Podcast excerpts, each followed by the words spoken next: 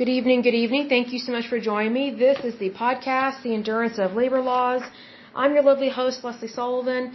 And today is episode 244. Hold on just a moment. My pen just stopped working. Number 244. And today is part six of the series, the Fair Labor Standards Act of 1938.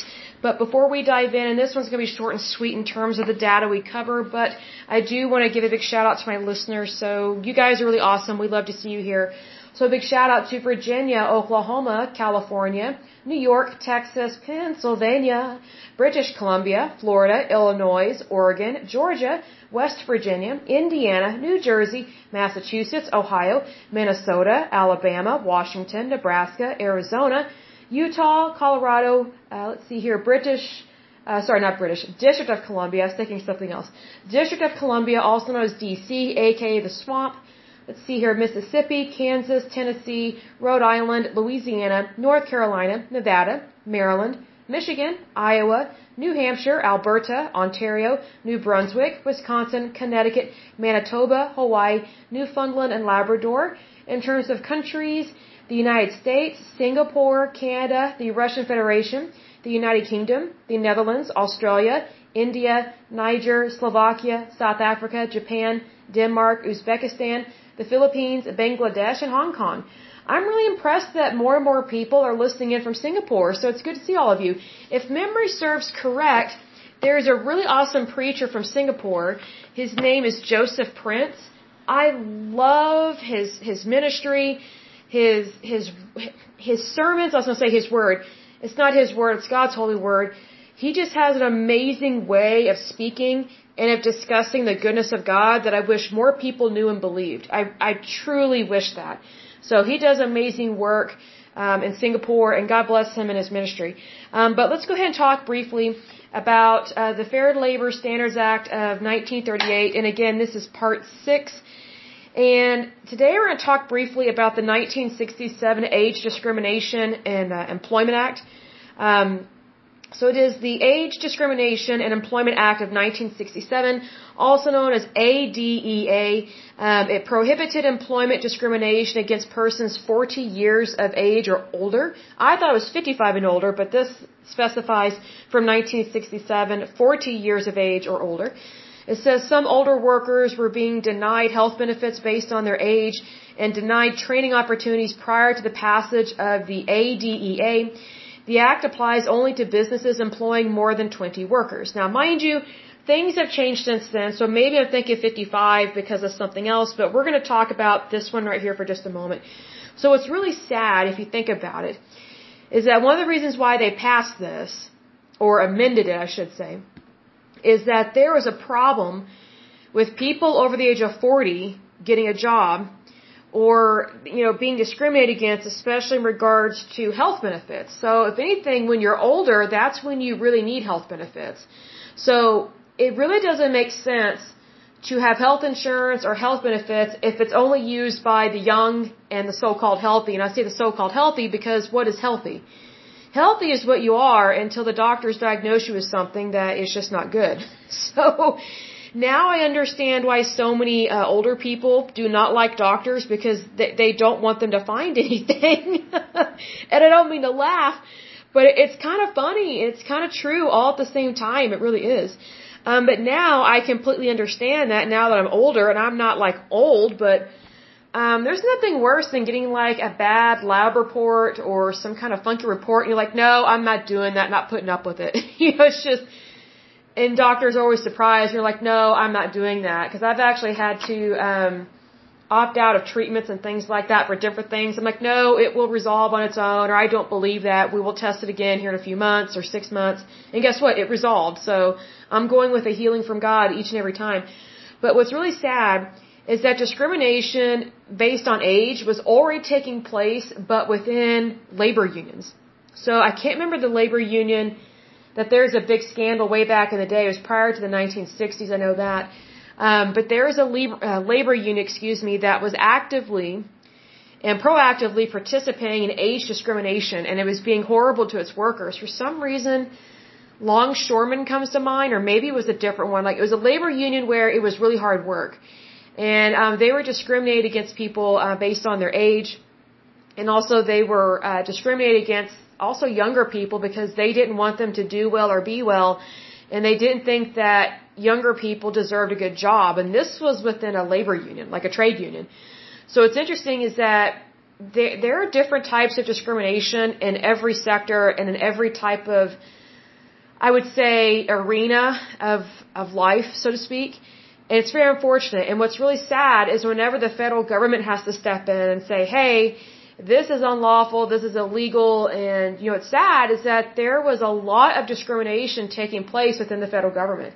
So, you know, what's interesting is that sometimes the federal government passes rules, laws, and regulations as well as legislation dictating to the private sector of what to do and what not to do, but yet the government, the public sector, was also um, practicing in discrimination as well, particularly against women during this time.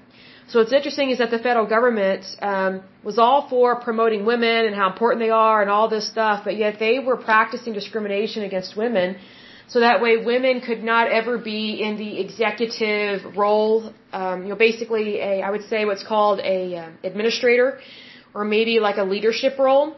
So it's really sad that sometimes the, the, the public sector and the private sector, they piggyback off of each other in terms of discrimination. And that's what we see here with this. Now, I will say this. Um, I do know that there was one job I had uh, this was a few years ago, actually more than that, it was a while ago.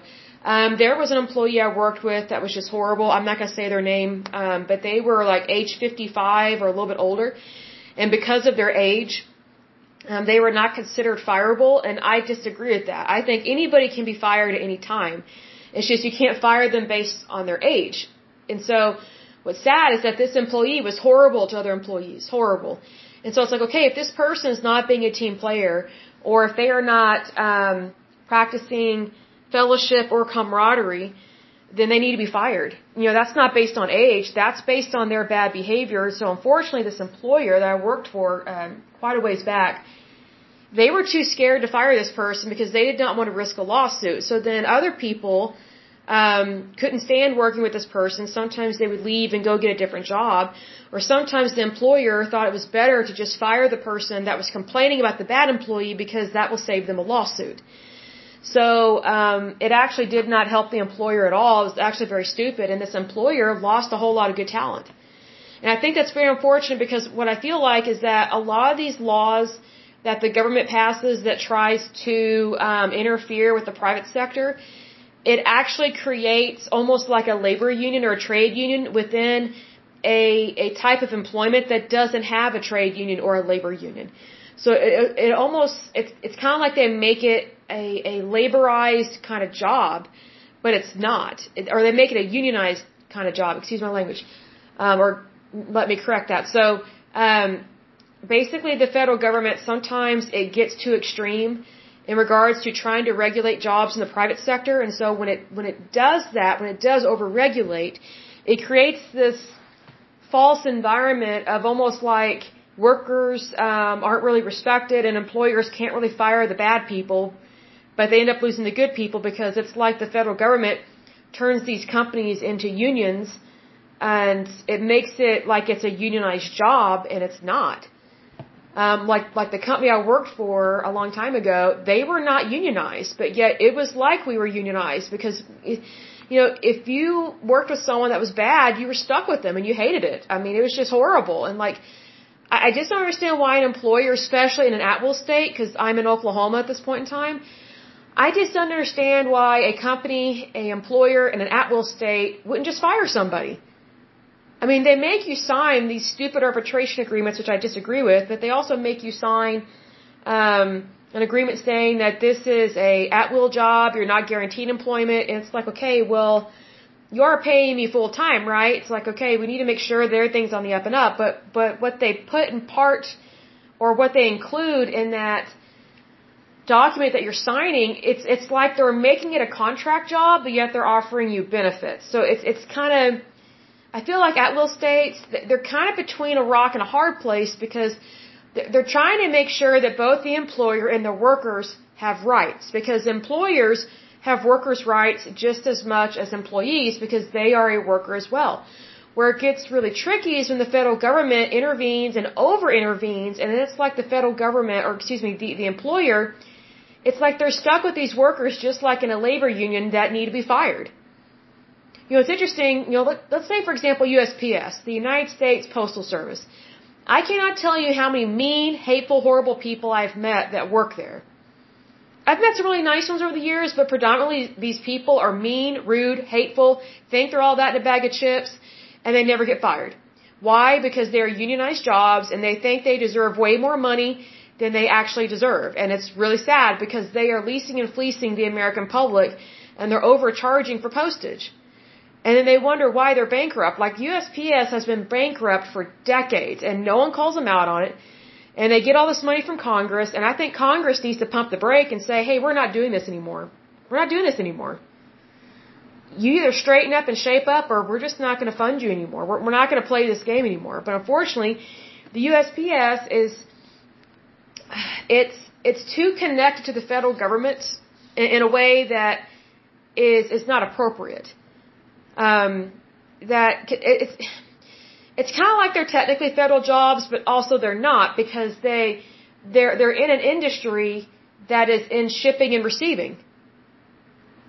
So, you know, the federal government is not in the business of shipping and receiving. Like, that's not the federal government's job. The federal government's job is, first of all, to protect the home front, and it's not even doing a good job of that right now with our southern border. It's just like, you know, I pray for Texas, New Mexico, Arizona, and California, and other states that are closest to the border. And it's just like, well, what are you going to do? You know, here you have California that just thinks it should be a free for all. I'm like, really? Do you want all these people that um, are illegal immigrants to steal your job and just be squatters on the beach? I guarantee you, if Beverly Hills and Los Angeles and Hollywood woke up if they actually had to deal with all these illegal immigrants, they would totally be voting Republican. Like they would not want these people in their front yard, their backyard, their pools, their beaches, their shopping malls, or their their their Gucci couture places of shopping. But it, it's kind of like California, Hollywood, LA, Beverly Hills. It's like they're like, well, let the rest of the United States be burdened with these people that we don't really want here. We just want to look politically correct, but we don't actually have the guts to be correct. That's California. So kind of disappointed in that because California is actually a very beautiful state. But strangely, I'll close with this, California has a bumper crop of Superfund sites. So, you know, what's interesting is that if the environmentalists of California actually cared about the environment, they would not have any Superfund sites. They wouldn't, but they don't really care. They just like to have that you know, Happy Planet Green Earth sticker on their bumper, and I guess that makes them special. I guess that makes them a tree hugger. I'm like, actually, it's not, because if you're not actually cleaning up the environment, then I'm not impressed with you at all. You know, what's interesting is that the cleanest states in the United States are red states, meaning they are Republican. The dirtiest, filthiest, most crime-ridden states are run by Democrats. It's sad. It's pathetic. So, if you want a dirty, grimy, crime infested place to live, go, go live in a blue state. Go live in a blue state. And the two biggest ones are California and New York. And, you know, why am I not surprised? They have the two worst or highest populations of homeless people. They don't really help the homeless. They, they don't get them the mental help that they need. And they, they don't, when it comes down to it, they don't really provide them with any kind of shelter. And I, I don't think the government should necessarily be in charge of that because I think that once you get them the proper health care, then they will be in the right frame of mind to actually go out and get a job and have an apartment or a house or whatever the case may be. But if the person is not sane or if they're not mentally well, it doesn't matter where you put them in a home or, or a hotel or motel, they're, they're not going to be functioning normally. I, I'm trying to remember what city it was in California that they actually were trying to force hotels to take in homeless people. And homeless people dirty up and trash every place they go. It's filthy, it's disgusting, and I don't blame hotels for saying no and being like, no, we're, we're not doing this. And also, it's not safe to have homeless people in your hotels. It just is not because it, it puts your, your other guests, your paying guests, um, at risk. It just is. Like there was one hotel I stayed at. This was when I was working a contract job in Texas. I was working down there for an employer and for like the first four or five months, I had to live in a hotel. And this hotel, they wanted to make money. And so they, they allowed this crazy guy to live there. And so his mother did not want him. He was probably in his early 20s, and I think he had schizophrenia. And um, he was off his meds, and his mother did not want him living there or living at home with her. But she couldn't afford to send him to a mental institution because a lot of public mental institutions have been shut down. A lot of them were shut down in the 60s and 70s. And so that's why we have so many homeless people in the streets is that, you know, the government doesn't have um, mental wards anymore.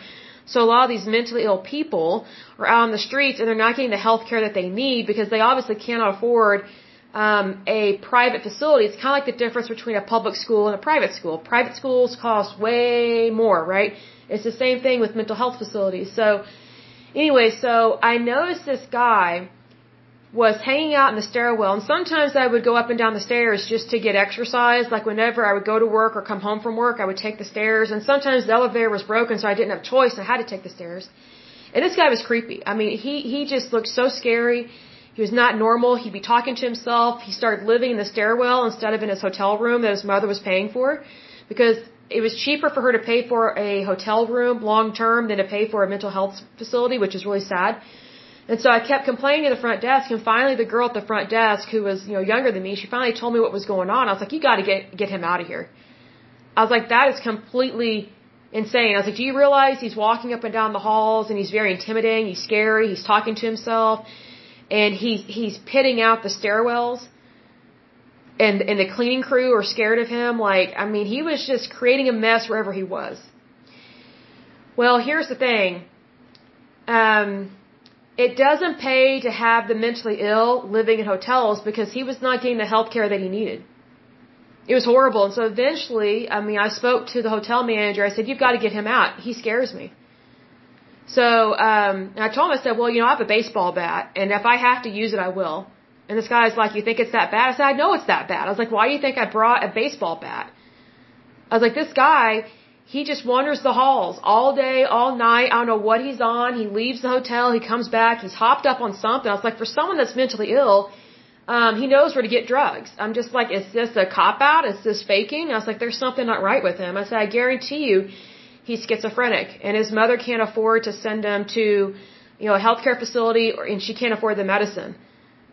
And here's the thing, like, you know, the the police and hospitals, they, they can't hold someone, I think, longer than it's either 24 or 36 hours. I think it's 24 hours, but you know, there's only so long that they can hold someone.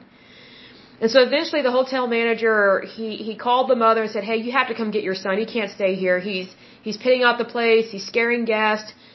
And, you know, he, he needs help. We, we can't do this. And so the hotel manager, um, he was making a lot of money off of this mother. A lot of money that's why he was allowing this weird guy to stay there. I was like, well, it's obvious you don't care about the females that are living here and staying here in the hotel. And what about kids? I was like, how do you know this guy hasn't like tried to do anything to a child? I was like, he's not normal. And so it, it was just really sad. But you know, but my point is this: is that you know, states like California they claim to care about people, but they really don't. It's just about prestige, elitism and them living close to a beach and having palm trees. And you know I, I don't really get how you can brag about all that when your property tax is excessively excessively high excuse me. And it's it's just insane the these stupid people that they elect office. And I'm like well if you don't like what is going on in your state then stop electing stupid people it just makes no sense to me I'm just like you know the more money you make I would think the less you would want to pay in taxes because you want to keep more of your own money. That's why I'm totally in favor of a tax bracket that is no higher than 10%. And you know, how about just a flat tax? 10% for everybody, regardless of your wages. That would be fair and equal. See, because here's the thing, the more money you make, if you just do a flat tax of 10%, you know, the people who make more are going to be paying more anyway because they make more money. But California doesn't look at it that way, and neither does New York. They look at it as, well, if you make more money, you don't deserve it, so you should give that to the government. Well, how's that working out? Not very well. So needless to say, not a good thing, but I guess what I'm trying to say is that, you know, yes, this 1967 Age Discrimination Employment Act, you know, is good. Um, it's just that a lot of this discrimination was taking place in the federal government. So it's kind of like, okay, you know, here the federal government is claiming to care about people, but it's it's discriminating against people anyway. It's it's discriminating against its very own. Now, does that make sense? No, it's it's quite horrible, and it's not appropriate. But that's just kind of how the federal government is. It likes to shame and blame the private sector, but yet it's doing the exact same thing, or doing it way worse. So it's kind of like okay, you know, which came first, the chicken or the egg? you know, so you just kind of have to practice some due diligence and practice some patience, and just recognize that any form of discrimination is completely wrong, it's illegal, and above all, it's immoral because discrimination goes directly against God's holy word. So FYI, be aware of that.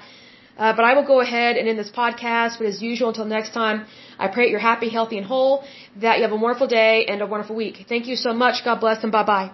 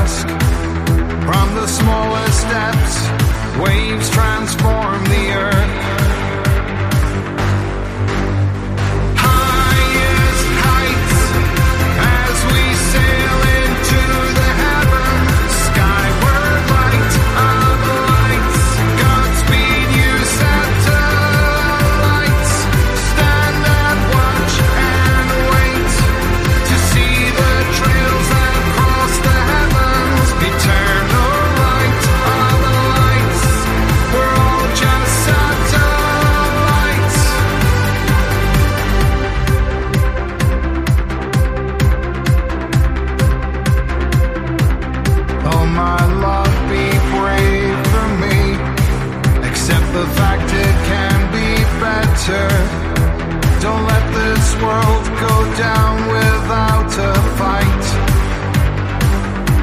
And I still hold the firm belief that we borrow from our children and we pay the price in this life.